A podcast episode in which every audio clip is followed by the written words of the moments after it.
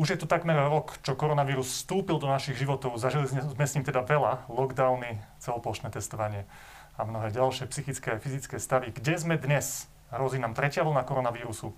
To je téma mojej diskusie s analytikom Martinom Smatanom. Vítajte. Ďakujem, pekný deň prajem. Pán Smatana, úplne základná otázka je, aká je situácia momentálne? Je jasné z toho vývoja, že to je horšie, ako to bolo pred nejakými dvoma, troma týždňami, alebo pred dvoma týždňami. Ten trend je stúpajúci, pribúda nám počet prípadov sme približne na úrovni predposledného oktobrového týždňa, keď som si pozrel tie grafy. A mám ešte trošku konkrétnejšiu otázku.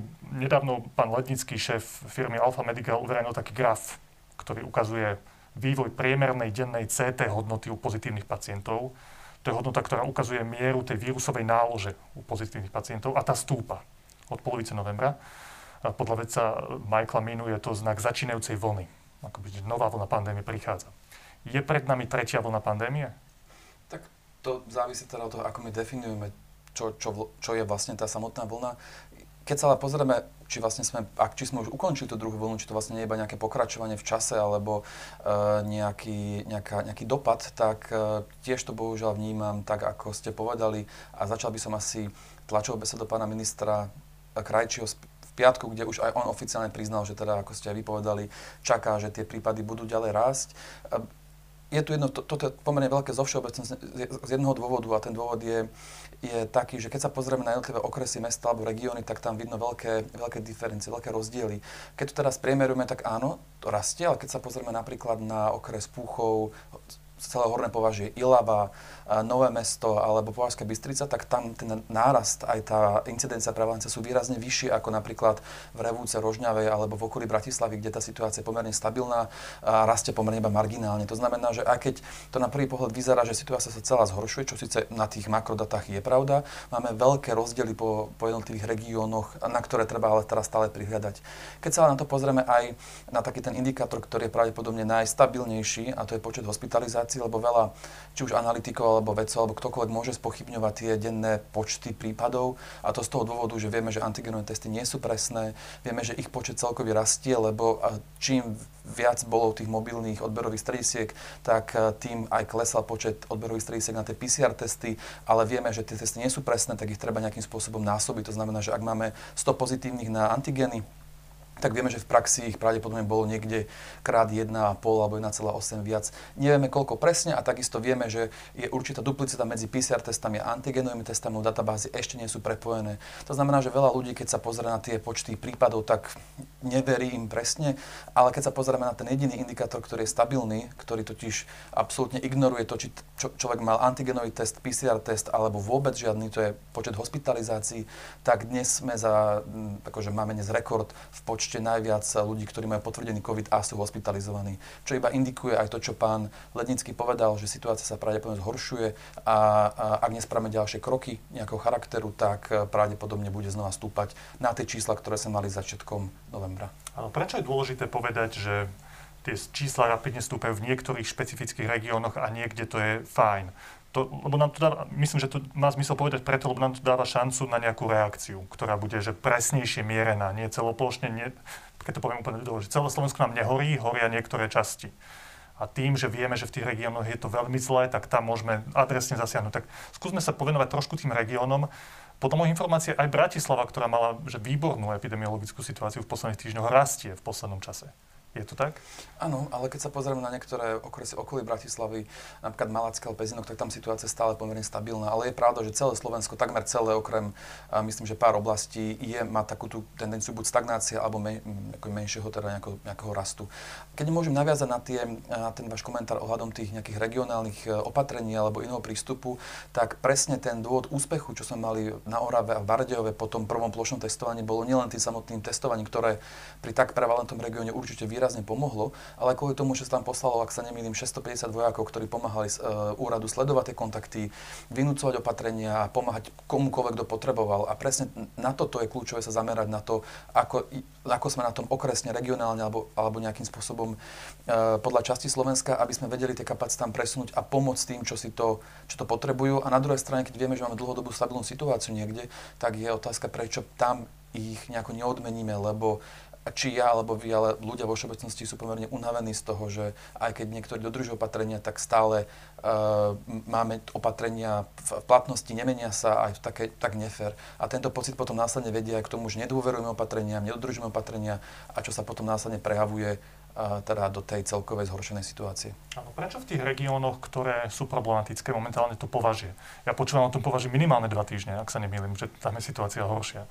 A prečo to tam stále je na takejto vzostupnej tendencii? Však tam sme dávno tie nejaké opatrenia mohli nasadiť. Tie nemocnice tam boli preťažené už dlhodobo. Tak áno, a to je presne otázka, prečo sa, prečo predpokladám, že aj sa objavili potom zrazu jedného dňa tri pandemické semafory, eh, prečo to vlastne strana SAS tak tlačila, presne preto, aby sa začalo nejako takto regionálne konať, lebo pravdepodobne či už jednotlivé úrady sú preťažené, alebo sa spoliehali na to, tí najvyšší, že antigenové testovanie to nejako vyriešia.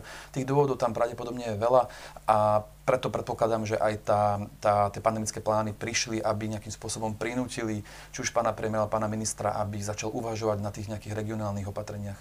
Vieme, že tie, tie regionálne opatrenia majú viacero limitácií, ktoré veľmi rád s vami prejdem, ale presne keby boli v platnosti, tak toto by nám pomohlo, aby sme už vedeli, na ktoré regióny sa sústrediť, prečo, ako dlho a alebo s akými opatreniami prísť.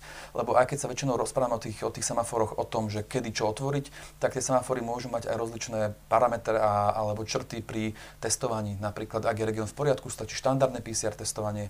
Ak je región uh, viac premorený, tak treba začať napríklad používať um, napríklad kloktadla, vieme, že sa robia testy z oslín a napríklad, ak je to výrazne, výrazne premorený región, tak tam treba aplikovať štandardne plošné testovanie. Takže ten semafor netreba vnímať iba ako nejaký súhrn opatrení, čo a kedy zatvoriť, ale ako taktiku a stratégiu aplikovať na ten daný región.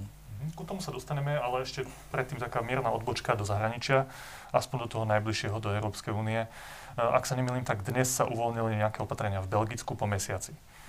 Nie všetky, niektoré obchody sa otvorili a tak ďalej. V Írsku po šiestich týždňoch takisto v Česku, ktoré bolo na tom najhoršie, ak sa nemýlim, v rámci eurozóny a Európskej únie celkovo, spomaluje nárast prípadov aj úmrtí, aj počet hospitalizovaných. A, a oni tam pritom nemali žiadne celoplošné testovanie, čo pán premiér označil takú atómovú zbraň proti koronavírusu. Znamená to, že napríklad ten český prístup k, k celej tej veci bol rozumnejší? Lebo my sme tu mali to celoplošné testovanie, naozaj pomohlo asi v tých regiónoch na severe Slovenska, Orava, aj Bardejov, aj Kisuce ale teraz vidíme po dvoch týždňoch, že znova stúpame. Tak e, chcem vás chcem opýtať na to porovnanie, že minimálne, že Slovensko-Česko, tie dva prístupy. Áno. Tak um, ten Český prístup, vlastne to je ten najštandardnejší, aký existuje, taký by som nazval najspolahlivejší, lebo ten lockdown, ako zaviedli, keď sa eliminuje mobilita, tak sa eliminuje šanca, aby sa vírus a preto tam tie čísla rapidne klesali. My ešte počas prvej vlny, si možno pamätáte, sa zvážovala tá téma, že by sa vtedy ešte sprísnili opatrenia. A ja si pamätám, že my sme vtedy počítali, že ako dlho a kedy a čo by bolo treba zavrieť, aby sme dosiahli tie opatrenia a tam sa to pohybovalo tiež od 3 do 6 týždňov, keby sme mali pomerne prísne opatrenia s tým, že by vychádzanie bolo iba v tých tých esenciálnych eh, povinnostiach alebo do práce, tak eh, by sme vedeli ten vírus dostať za podmienky zatvorených hraníc eh, v podstate na jednotky až desiatky prípadov denne. Dôvod, prečo to teraz nezaviedlo, sú pravdepodobne tie ekonomické obavy, ktoré, ktoré ktoré tam pravdepodobne pán premiér a ministri mali, ale ako teraz vidíme, tak vyzerá, že či už, eh, či už napríklad Anglicko, eh, Belgicko, ako si spomínal, alebo Česko, pravdepodobne bude môcť uvoľnenia pred sviatkami eh, uvoľniť a to je pomerne kľúčové, lebo treba si uvedomiť, že ten týždeň pred Vianocami je z pohľadu malobchodu alebo veľkoobchodu alebo servisu asi ten, alebo služie, pardon, asi ten najdôležitejší, vtedy sú najväčšie tržby.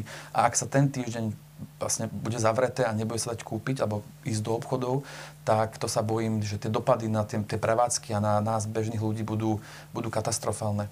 A s takouto logikou do toho šlo viacero krajín, že radšej zavrieť skôr a potom, potom otvoriť, aby ľudia, teda aj obchody prežili a ľudia mali nejaké Vianoce a po prípade uh, aplikovať možno aj nejaké väčšie testovanie pred tými sviatkami. Veď Česká republika to zvažuje, že pred sviatkami by, by s, s, nejakým spôsobom zrealizovala väčšie testovanie, možno až plošné testovanie, ale ten náš prístup bol no experimentálny. Potvrdil sa, že funguje v niektorých regiónoch, v niektorých predpokladoch, ale ako vidíme teraz, tak sme znova na nejakom rástesti, kde sa musíme rozhodnúť, čo teda ďalej. Či znova plošne testovať a nejakej frekventovanejšej báze, alebo tie opatrenia sprísniť, lebo takýmto spôsobom sa vlastne každé ráno o 10. budeme iba prizerať tomu, čo sa deje. ja to iba zhrniem, to, čo ste teraz povedali. Na Slovensku to bolo to tak, že sme, bolo to teda tak, že sme využili tú atómovú zbraň, to celoplošné testovanie, slovami pána premiéra. A na úkor toho, aby sme nemuseli zatvárať, aby sme nemali obmedzený pohyb, aby ekonomika nebola viac uzavretá a tak ďalej. Využili sme celoplošné testovanie, pomohlo v tých najproblematickejších regiónoch. Takže z tohto hľadiska to malo zmysel, minimálne, že na tých miestach. E, na rozdiel od zahraničia, kde išli k tomu, k tým tvrdším lockdownom, aké boli, ako bol u nás. Takže oni mali menej slobody, ale teraz sa zdá, že v niečom je z hľadiska celej tej krajiny ten postup účinnejší. Je to tak? Z epidemiologického hľadiska určite, a to máme každý epidemiolog povie, že to je najefektívnejšie opatrenie, aké existuje. Otázka, aké tam budú tie ekonomické konsekvencie toho celého. Ale verím, že keď do toho šli, tak si to teda zvážili, že aká je šanca, že to zvládnu bez lockdownu, alebo aké boli rizika toho, že to bude tak ťahať ako u nás, kde to v princípe stagnuje, dokonca ešte rastie. To znamená, že šanca, že by sme si vydýchli, alebo nejako sa posunuli teraz je pomerne, pomerne malá. Ešte jedna výhoda toho, toho plošného testovania bola to, že nám spravila pomerne peknú, pekný epidemiologický prehľad celého Slovenska. A tak sme vlastne prišli na ten eh, Púchov alebo alebo na niektoré iné okresy. Iba bohužiaľ, ako sme spomínali, sa tam nič špecifické alebo špeciálne nekonalo, čo je strašná škoda, že to nevyužilo. Takisto my sme nevyužili ten potenciál toho plošného testovania v tom, že sme vtedy nemali prepojené databázy. To znamená, že kým sa informácia, kto bol pozitívny, dostal úradu verejného zdravotníctva, tak už ubehlo niekoľko dní, tak nejaké, nejaké vyhľadávanie kontaktov už bolo do veľkej miery neefektívne, lebo už mohol nakaziť mnohých iných ľudí, teda tie kontakty tej osoby. To znamená, že my sme tam spravili viacero takých, nazvime to chýb, ktoré možno znížili dopad práve toho účinku.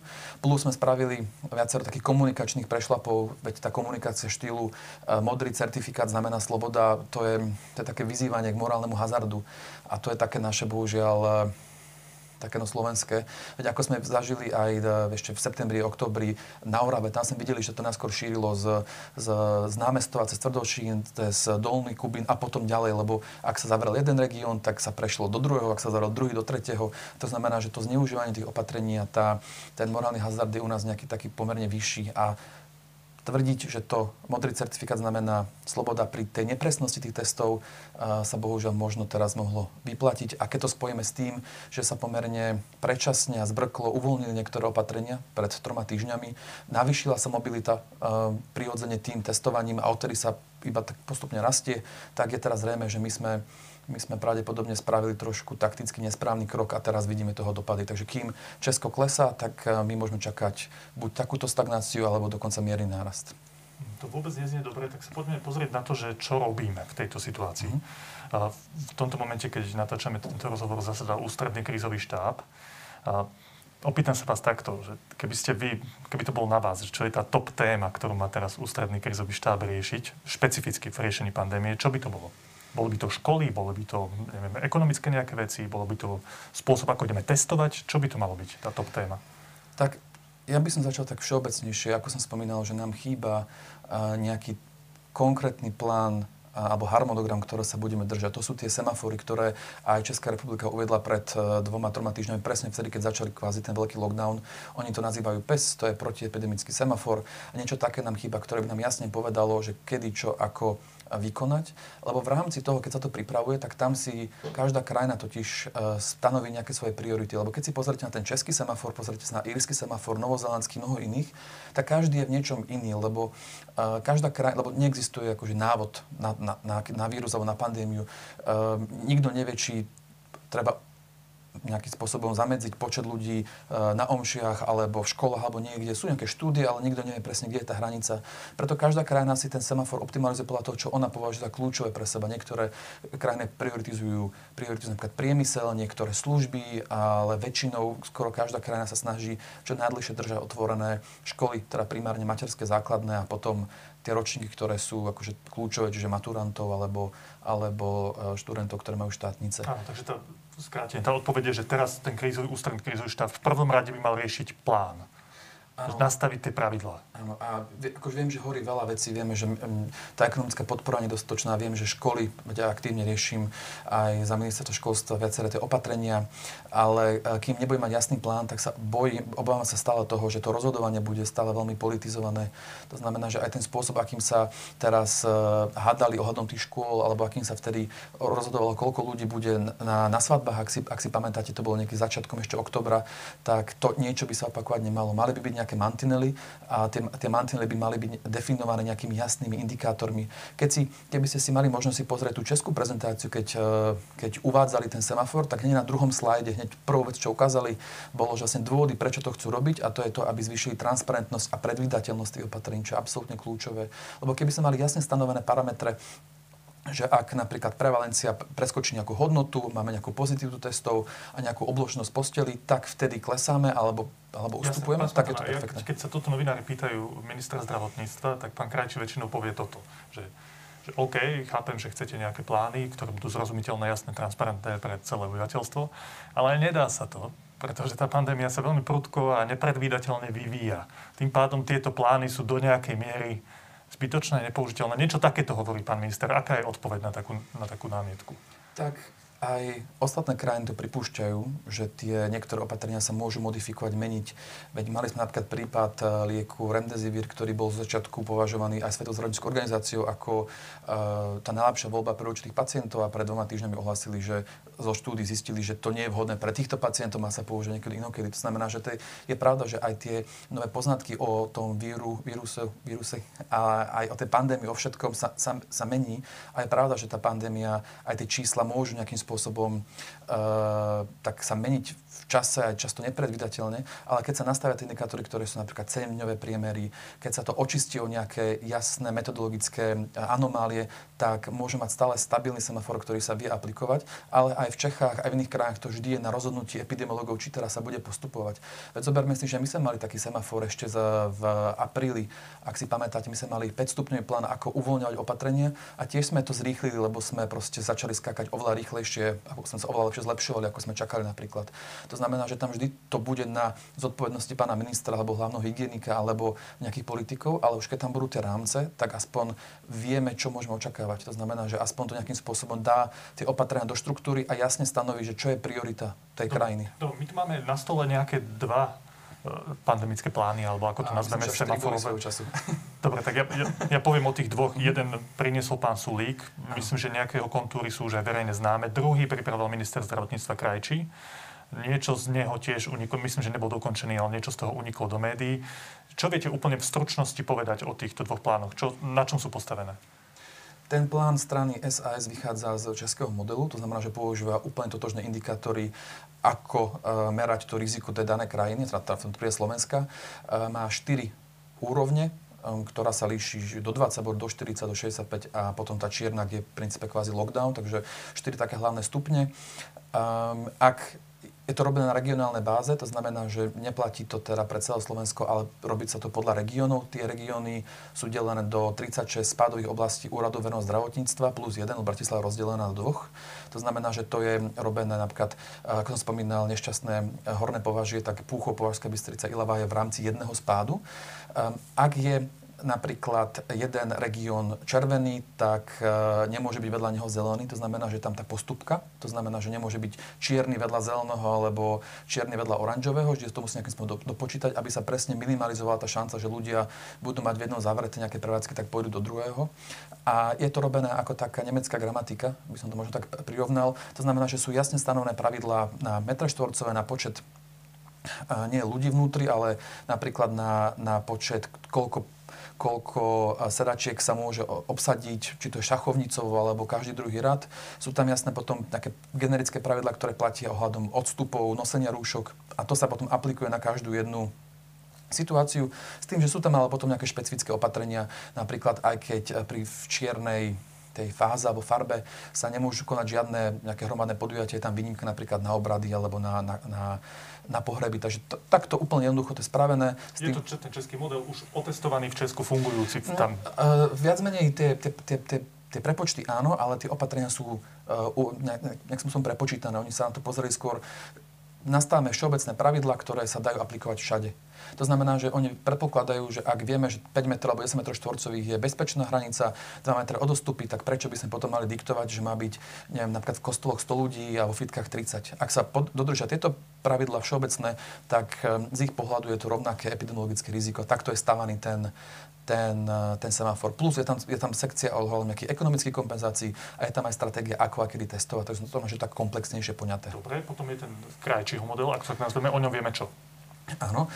Ten, ten, ten model pána ministra síce bol stiahnutý, ale následný deň potom zverejnila pandemická epidemiologický konzilium svoj, takže ak môžem ten komentovať, lebo ten bol akože oficiálne v ich mene zverejnený, tak ten už má aj nejakú takú lokálnu, alebo národnú brzdu. To znamená, že ak sa pokazia tri indikátory, ktoré si určili ako počet hospitalizácií väčší ako 200, medzitýždňový náraz viac ako 20% a potom priemerný počet prípadov väčší ako 750 za posledných, myslím, že 7 14 dní, tak vtedy sa už nepoužívajú regionálne opatrenia, ktoré môžu ísť na úrovni až okresu, že nie na úrovni 36 spádových oblastí, ale okresu, ale sa používa jedna, jedno opatrenie pre celú krajinu. To znamená, že podobne ako to je v Čechách, kde síce majú 5 úrovní, ale ak sa ide už nad tretiu, tak všetci majú plošné opatrenia. Takže takýto prístup uh, aplikujú aplikujú na Slovensko a potom používajú detálnejšie indikátory na jednotlivé regióny a na rozdiel od toho plánu pána, pána Sulíka, tak sú, je to také, nazveme to, pragmatickejšie, takže sa stanovujú niektoré opatrenia v niektorých oblastiach veľmi špecificky, lebo či už v minulosti sa potvrdilo, že aj keď teoreticky by tie opatrenia mali byť bezpečné, ľudia ich nedodržiavajú, to znamená, že stanovujú niektoré opatrenia špecificky. To znamená, že to sú také dva pohľady. Jeden je taký, nazveme to pre užívateľa logický a predpokladá, že ľudia sa budú správať zodpovedne a druhý je taký pragmaticky, či vidno, že to robili naši najlepší infektológovia. Ak sa nemýlim, tak pán minister zdravotníctva sa vyjadril, že by bolo fajn nejakým spôsobom tak. tieto dva plány spojiť. To je asi dobrý nápad, ne? Áno, áno. A presne teraz, ako sa rozprávame, aj spolu sedia tie dva týmy plus doplnený tretím týmom uh, v rámci Veda pomáha, to je tá iniciatíva vedcov, ktorý okomentoval jeden aj druhý a teraz nejakým spôsobom doľadujú, lebo aj jedna, aj druhá, aj tretia strana v princípe vyladí, akože povedali, že majú záujem sa stretnúť, doľadiť to a nastaviť to, lebo um, tam v princípe neboli nejaké výrazné protichodné názory. Stačilo to iba nejakým spôsobom zladiť, uh, odkomunikovať jednoducho a verím, že budeme mať dnes večer alebo zajtra nejaký, nejaký jeden dobrý, kvalitný a odborníkmi akceptovaný plán. Takže to je vlastne vynikajúca správa. Ak to ešte potom pochopiteľne uh, krízový štáb zaakceptuje. Lebo to, že sa dohodnú odborníci, neznamená, že to... A to asi tamto kľúčové je mm, osoba premiéra, pána Matoviča, ktorý v tých ostatných dňoch, keď sa vyjadroval k pandemickej situácii na Slovensku, tak opäť hovoril o svojom nápade, na ktorý je hrdý na, na celoplošné testovanie. Už teraz cez víkend počas Mikuláša malo byť opäť ďalšie veľké celoplošné testovanie. Padlo to celé pre nedostatok testov, údajne. Do toho času sa nedali zohnať, aj keď pán Sulík to má na starosti. A samozrejme boli tam aj nejaké logistické výhrady zo strany mhm. ministra obrany a tak ďalej. Toto čo pán Matovič chcel priniesť na ten mikulášsky víkend. To bol dobrý nápad? A ak sa nemýlim, chcel zopakovať plošné testovanie, ako sa mali to prvé plošné, či potom pilotnom, tak um, viem, že viaceré iné krajiny to tiež zvažujú, lebo sa inšpirujú našim prípadom. A teraz nerozprávam o Rakúsku, lebo Rakúsko v princípe robí tiež nejaké plošné testovanie, ale trošku iné, lebo je dobrovoľné, ide postupne po regiónoch, trvá dlhšie, naskôr boli nejaký, nejaký kľúčový personál v štáte otestovaný, alebo akože lekári, alebo učiteľi a tak ale viem, že viaceré krajiny to zvažujú, lebo do istej miery to zachytí nejaké, nejaké to síto tých ľudí. To, to bez pochyby áno. Len um, otázka je potom tá druhá, či sme už odstranili tie problémy, ktoré sme mali. To znamená, že či, už, či vieme hneď potom skontaktovať tie kontakty, uh, či vieme zabezpečiť, ľudia to nebudú zneužívať, lebo teraz si predstav, že sa otestujem pred sviatkami, alebo pár dní alebo pár týždňov pred sviatkami, práve vtedy, keď býva najviac tých e, kapusníc a, a, a nejakých takých stretnutí kolegov, ktorí si často nevideli ani pol roka a toto je pre mňa asi najväčšie epidemiologické riziko, ako sme kedy mali. Znova budeme vnímať ten modrý papierik ako prepustku na slobodu. Poznám veľa ľudí, ktorí to presne takto robia, keďže je dobré, do, veľmi dobré, že tie antigenové testy sú dostupné. Mám ich, myslím, 154 odberových stredisek, je veľmi dobré, že zadarmo každý sa môže otestovať. Len čo nie je dobré, že veľa ľudí to začal zneužívať, lebo proste vie, že ide na akciu, otestuje sa pred predtým, otestuje sa deň potom alebo dva dní potom, aby to nejakým spôsobom fungovalo. A tohto sa veľmi bojím, lebo keď chodíme do práce alebo do školy, tak v princípe sa stále stretávame viac menej s tým, tým istým podobným kolektívom. Ale keď máte tú vianočnú kapusnicu, kde stretávate kamarátov, spolužiakov zo strednej školy, ktorí ste rok nevideli, to je také premiešťanie kontaktov, že to z epidemiologického hľadiska to je, to je asi najväčšie riziko, akému teraz eh, čelíme. To znamená, že ak by sme takéto testovanie spravili, tak je znova riskujeme to, že ak to zle odkomunikuje a ľudia nebudú presvedčení o tom, že proste treba, že to neznamená, že som, že som negatívny, tak a, hrozí nám potom po posiadkoch pomerne veľká že, Áno. Uvidíme, či nakoniec k tomu pristúpime. Je dosť možné, že, že nejaké celoplošné testovanie do Vianoc ešte budeme mať. V každom prípade, ja sa ešte krátko vrátim k tým pandemickým plánom. No, tá otázka je, že či na takéto pandemické plány, ktoré nám dlhodobo asi môžu pomáhať, či už nie je neskoro.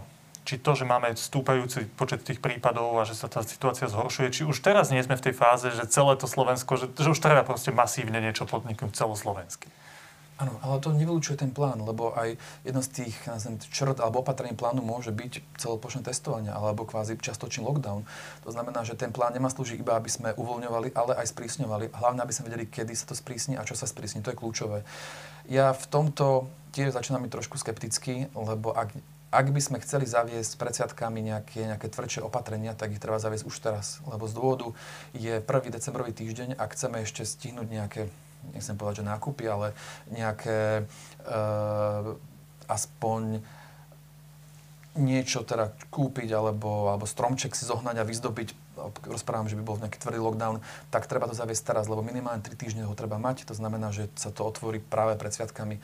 A to už z tohto hľadiska je pomerne veľmi nebezpečné, bo teraz si predstavte ten ten výbuch eh, mobility, keby sme teraz zaviedli a otvorili to pred sviatkami. To znamená, že my sa nachádzame v extrémne náročnej situácii, kde teraz zavádzať uh, nejaký tvrdý lockdown by sa mohol ukázať veľmi pro, neproduktívne alebo kontraproduktívne, ak by sa to otvorilo pred sviatkami. Ale neviem sa sa predstaviť, že by sme mali jeden taký dlhý, že by trval celé sviatky. Takže my sme v tak ťažkej situácii, že asi pravdepodobne bude treba skombinovať viaceré opatrenia, kde budú nejaké regionálne lockdowny s tvrdým anti, akože antigenovým testovaním spolu s nejakými mekšími alebo stále tvrdými oproti dnes, ale mekšími opatreniami ako lockdown v iných regiónoch. To znamená, že nás čaká pravdepodobne nejaký, verím, že nejaký hybridný prístup, lebo časovo, takticky sme v extrémne zlej situácii. Čakáme, že akurát Česko bude do sviatkov už v takej fáze, že budú normálne fungovať, stále budú mať pochopiteľné opatrenia, ale už oproti nám budú, budú uvoľnenejší, ale ja sa obávam, že práve my okolo tých sviatkov budeme mať tie čísla najhoršie, ak teraz nič nespravíme. Takže situácia sa zhoršuje, to znamená, že v tomto momente musíme sprísniť nejaké opatrenia. Hej? Takže to, to je jasná vec. Ak ich teraz sprísnime, veľmi tvrdo na najbližšie dva týždne, znamená to, že tesne pred sviatkami by sme ich uvoľnili, ale vtedy je najvyššia mobilita, lebo by sme najviac chodili nakupovať darčeky, presúvali sa a tak ďalej. A, a to je nepríjemná situácia, lebo mi na to okamžite vyletelo naspäť hore. Tak, presne tak. Takže to je čo som spomínal, že my sme v takticky časovo v extrémne zlej situácii. To znamená, že keby sme to pustili minulý týždeň, tak sa to vie nejako vyrovnať, ale ak to zavedieme od budúceho týždňa, lebo to, kým sa stihne spraviť, tak to sme akurát presne tak, že to, na, to najhorší čas najhorší čas vychytáme, ale stále riešenie môžu byť nejaké regionálne sprísnenia spolu s plošným testovaním a versus nejaké iba lokálnejšie opatrenia. Takže toto je, data už máme celkom pekné, e, sú aj na regionálnej úrovni, tak ja verím, že sa aj ten semafor prispie k tomu, aby sa toto spravilo už počas sviatkov, lebo ja sa veľmi obávam veľmi, veľmi sa obávam tých sviatkov toho, že znova stretnem ľudí, ktorí sme dlho nevideli, kamarátov, bývalých kolegov, niektorých rodinných príslušníkov. A to sú sviatky, ktoré trvajú niekoľko dní. To znamená, že tá šanca, že ten vírus sa bude šíriť je oveľa väčšia ako napríklad na Veľkú noc, ktorá prakticky trvá jedno, po, jedno ráno a po obede. To znamená, že toto je, toto je asi najväčšia výzva, aké budeme čeliť a preto ma trošku mrzí, že sa o tom pomerne málo zatiaľ rozpráva.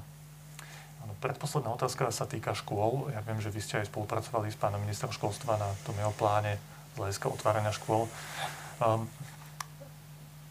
Vysvetlite nám prosím ten nápad s tým, že stačí pretestovať 70% žiakov školy a myslím, že jedného z rodičov z tej danej rodiny, z ktorej je ten žiak. Prečo to je 70% Prečo to nie je 90% 50% na to, aby sa tie školy mohli otvoriť? Ako ste zvážili to epidemiologické riziko? Tak, viete, testovanie antigenovými testami vieme, že tá, tá presnosť sa pohybuje v laboratóriu okolo 60 až 67 ak sú ľudia symptomatickí a veľa iných parametrov tam je splnených. Ak sa to aplikuje na takú masu, ako sú napríklad deti alebo študenti, tak tá presnosť sa môže pohybovať okolo 40% To znamená, že aj keby sme testovali všetkých, tak by sme museli testovať niekoľkokrát pár dní od seba, aby sme mali istotu, že sú že, že sme zachytili každého jedného. To znamená, že uh, a toto neexistuje v žiadnej krajine, aby sme realizovali. Nehovoriac o tom, že tie testy sa nedajú a nemali by sa aplikovať u detí, ktoré sú mladšie ako 10 rokov. To znamená, že stále sa nám premiešajú vo veľa školách deti, ktoré budú testované, deti testované nebudú. To znamená, že keď sa nastavilo to percento, tak sa zvážili tri faktory. Prvé faktory boli nejaké osobné skúsenosti, na tom, na tom projekte robil aj pán profesor Krčmery, ktorý tiež indikoval nejaké odhadované percentá, ktoré si vie predstaviť, že ak by sa potvrdili, by to už bolo v rámci nejakej, eh, či už matematického hľadiska, by sa dalo dopočítať nejaké intervaly spolahlivosti tých výsledkov, ale aj z nejakého skúsenosti. A takisto sme tam aplikovali to, ako ľudia chodili na tie predchádzajúce kola plošného testovania a čo vidíme, že je, že asi taká, nazvime to, najvyššia dosiahnutelná, alebo že také percento, ktoré sa najviac dá dosiahnuť, ak by sme sa fakt ako, ako rodičia a, a študenti zomkli a zrealizovali. Požiadavka od pána premiéra bola, aby sa pretestovali všetci len to, to sa ne, nepodarilo ani počas toho prvého dobrovoľne povinného testovania, kde prišlo 90%. Takže toto, toto, toto percento je najnižšie, ktoré sa nám podarilo nejakým spôsobom dobre, pripraviť. Teraz to nerealisticky. Pozrime sa na to takto, že dobre, chápem, že ste spolupracovali na tomto pláne otvárania škôl. Mm-hmm. Je to asi veľmi dôležitá vec. Hovorili ste, že v niektorých krajinách je to jedna z tých hlavných priorít, že aby mhm. deti chodili ďalej do školy a vzdelávali sa. Ale pred chvíľkou ste povedali, že, že sa veľmi obávate toho, čo nás čaká tie najbližšie týždňa, že sme v takticky časovo veľmi zlej situácii. No a keď sa pozrieme na tú celoslovenskú situáciu, ako sa vyvíjajú tie počty, hlavne v niektorých regiónoch, nie je teraz úplne cestné hovoriť o otváraní škôl? Áno. A je to, keď sme začali robiť na tom otváraní, tak to bolo myslím, že ešte dva alebo tri týždne dozadu, keď tie čísla boli na tom, o tá krivka klesala, alebo vyzerala, že stabilná. A tie čísla z posledného týždňa a z tohto týždňa, ktoré sú, tak do veľkej miery zbudzujú obavy aj u mňa. Ale treba si tiež uvedomiť, že keď sa nastavia tie pravidlá v školách pomerne prísne, a my sme mali pomerne dobré semafory, ktoré boli replikované v iných krajinách, dajú sa tam filtre pri dajú sa, nebudú sa deti premiešavať, tak to riziko šírenia nákazy sa dá nejakým spôsobom eliminovať alebo minimalizovať.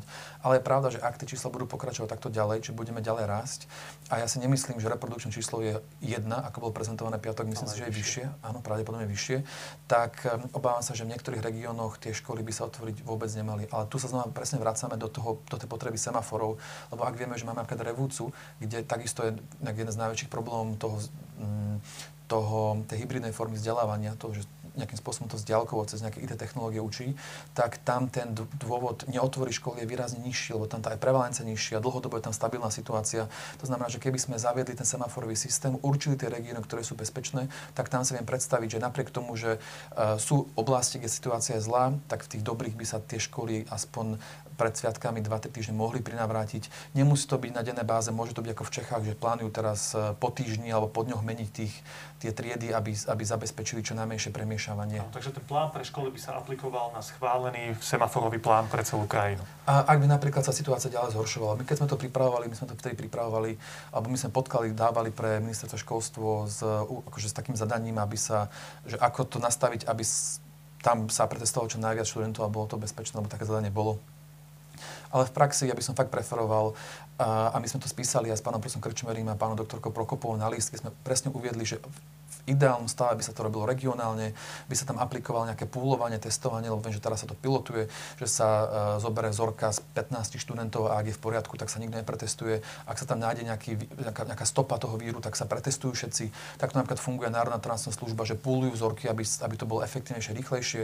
Takže tých metód je veľa, ktoré sa teraz pilotujú a pripravujú, ale uh, ak sa situácia bude pokračovať tak ako teraz, tak ten návrat detí do škôl na tie dva týždne považujem za pomerne veľké riziko, ak sa to neaplikuje regionálne. Áno, takže čo teraz potrebujeme je, aby ústredný krízový štáb po potom ako sa odborníci zhodnú na nejakom jednotnom pandemickom pláne, na, tých, na tom semaforovom systéme, ktorí už majú na stole konkrétne návrhy, ktoré on potrebuje prediskutovať a zhodnúť sa na jednej verzii, tak vláda to potrebuje prijať, a ústredný krizový štát to potrebuje prijať celé. Tak. Musíme to aplikovať na celé Slovensko. Potom sa môže do toho akoby vsunúť ešte aj ten váš školský plán tak. a podľa situácií v jednotlivých regiónoch na Slovensku použiť ten. No ale napriek tomu hovoríte, že tá situácia vyzerá byť taká zlá, že už bude treba prijať asi aj ďalšiu tak, kombináciu opatrení okrem tak, týchto. Presne to sa povie, že kým sa toto rozhodne a dodebatuje, už budeme stave, že sa nebude otvárať, ale sprísňovať. To sa trošku obávam z tých čísel, ktoré vidíme, ale stále môže platiť, že to môže byť nejaký krátkodobý trend, nejaký posun v čase, to, to uvidíme. Možno tam je veľká duplicita v dátach, ktoré nevieme. Čo má najviac je tá spomínaná ten počet hospitalizácií, lebo dnes máme ten rekord aktívnych prípadov a to je znamenie, že to je, to, to, to je veľmi zlé znamenie, lebo to reflektuje situáciu spred troch týždňov dozadu. To znamená, a keď už by sa mali mať aj nejaké dopady tých, tých plošných testovaní. To znamená, že to, toto, je, toto je také ten, ten najväčší, ten, ten, tá, ten indikátor, ktorý blíka, ktorý hovorí, že situácia je zlá. Uvidíme, ja pevne verím, že tá situácia, lebo ja som veľký optimista, uh, sa nejako zastabilizuje a predsa len sa aspoň niektoré deti alebo niektoré školy budú môcť vrátiť ale ak, ak nie a situácia bude pokračovať, tak pred sviatkami sa pravdepodobne budú opatrenia sprísňovať. Posledná otázka sa týka budúcnosti. Uh-huh. myslím, že to je už dosť dlho, čo povieme celý svet s tým koronavírusom. A svieti to také svetlo v podobe tých vakcín. už máme aj od konkrétnych firiem niekoľkých tie vakcíny na stole. Európska lieková agentúra by mala posúdiť, tuším, od dvoch firiem. Povedali, že do 29.12. tri firmy tom priestore už požiadali o tú registráciu a minimálne od dvoch som, som čítal, že EMA to posúdi do 29.12. Tá otázka úplne z pohľadu obyčajného človeka na Slovensku, že kedy e, vakcíny zaberú do takej miery, že budeme môcť slobodnejšie žiť koľko to môže trvať? Že povedzme, že to do konca decembra už naozaj definitívne schválí Európska lieková agentúra. To znamená, že niekedy v priebehu januára by sa na Slovensku začalo v polke januára, neviem, s vakcináciou nejakých skupín ľudí. Kedy to reálne ovplyvní naše životy v tom, že tá situácia, že výrazne tá vakcína pomôže tej epidemiologickej situácii? Nie som teda infektológ, aby som teda vedel akože z odborného hľadiska to komentovať, ale keď som si pozeral, ako, ako vyzerá tá, tá pravdepodobná logistika, alebo akým spôsobom sa to bude vedieť dostať až k nám pacientom, tak ešte tam je veľa prekážok na našej strane, ktoré sú. Napríklad stále nevieme, že ktorá, ktorá vakcína príde v akej forme, e, takže znamená, že my pravdepodobne budeme musieť obstarať ešte aj striekačky alebo ich a veľa iných vecí, na ktorých sa teraz robí. Uvidí sa potom, ako sa to bude distribuovať, ale Neviem vám povedať presne, že kedy, ale čo je tam pozitívne, tým by som asi rád možno aj nejakým spôsobom upokojil našich divákov, je v tom, že má to na starosti pán profesor Jarčuška, takže on má tým, ktorý rieši, kto pôjde prioritne, kedy pôjdu, ako pôjdu. To znamená, že je to v rukách eh, asi našich najlepších odborníkov, ktoré máme na túto vec. To znamená, nekomunikovali ešte veci, pravdepodobne tiež nevedia, kedy a čo príde. Viem, že pán minister ohlásil, že tento, ešte tento mesiac nám majú prísť prvé 10 tisícky e, vakcín, ale samotný výrobca povedal, že ešte nevie, že kedy a či prídu, nakoľko tam boli aj nejaké produkčné, e, nejaké, nejaké chyby, čiže vypadla nejaká produkcia. To znamená, že toto je téma, ktorá je teraz veľmi um, taká stochastická, takže sa hýbe, ale ja verím, že pán profesor Čuška nastaví taký systém, aby sme boli do pol roka od, od od tej prvej vakcíny na Slovensku preočkovaní v takom množstve, že to už nebude riziko.